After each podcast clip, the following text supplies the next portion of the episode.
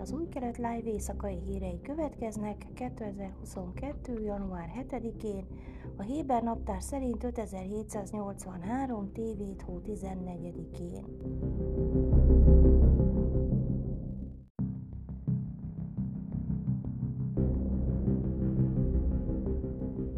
Közlekedési minisztérium, a védelmi minisztérium és a katonai mérnöki egységek egy fal építését kezdik meg a főútvonal és a gázai övezet határához közeli másik út mentén, hogy kiküszöböljék a potenciális célpontokat a terrorcsoportok páncéltörő rakétás támadásai ellen.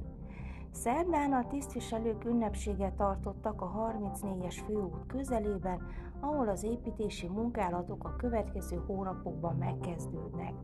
A terv magában foglalja egy magas fal felállítását Sderot városa és Kibuc Yad Mordehai között, a gázai övezettől északra húzódó autópálya 4,6 kilométeres szakaszán, valamint a 232-es út egyes részein, amely az egész határ mentén halad. Az izraeli védelmi erők csütörtöki közleménye szerint kerékpárutak is épülnek a fal mentén, és az építési munkálatok a tervek szerint nyáron fejeződnek be. 2019-ben a 68 éves Moshe Féder meghalt, amikor egy Kornet páncéltörő irányított rakéta csapódott az autójába, miközben a 34-es úton haladt. A Hamas terrorcsoport vállalta a felelősséget a támadásért.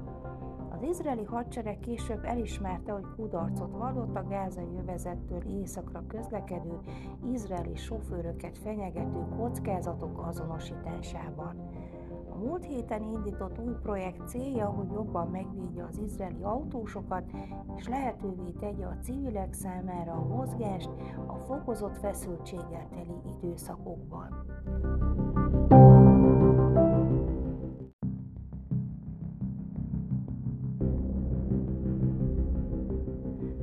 12-es csatorna pénteken sugárzott televíziós közvéleménykutatása szerint az izraeliek kevesebb, mint negyedet támogatja Arya Deri, a Szefárd ultraortodox sász vezetőjének miniszteri kinevezéseit, a Benjamin Netanyahu miniszterelnök vezette új kormányban.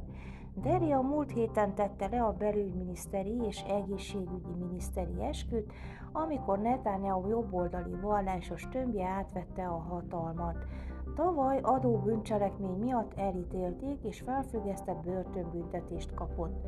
A kinevezései elleni petíciókat jelenleg a legfelsőbb bíróság tárgyalja. Arra a kérdésre, mi szerint helyén való-e, hogy Deri miniszter legyen, a felmérés résztvevőinek 65%-a nemmel, míg 22%-uk igennel válaszolt. A maradék 13% nem tudott választ adni. Netanyahu blokja támogatóinak 43%-a szerint nem helyén való, hogy Deri miniszterként szolgáljon, míg 42% szerint igen.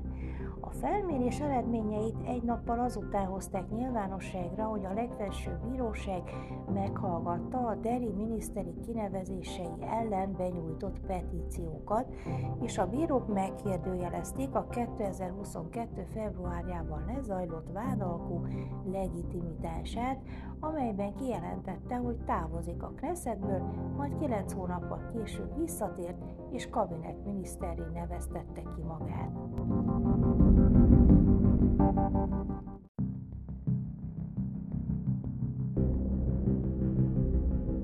Időjárás. Vasárnap felhős idő várható Jeruzsálemben 14, Hajfán 17, Ejláton 21, míg Ásdodban 19 és Tel Avivban 18 fokra lehet számítani.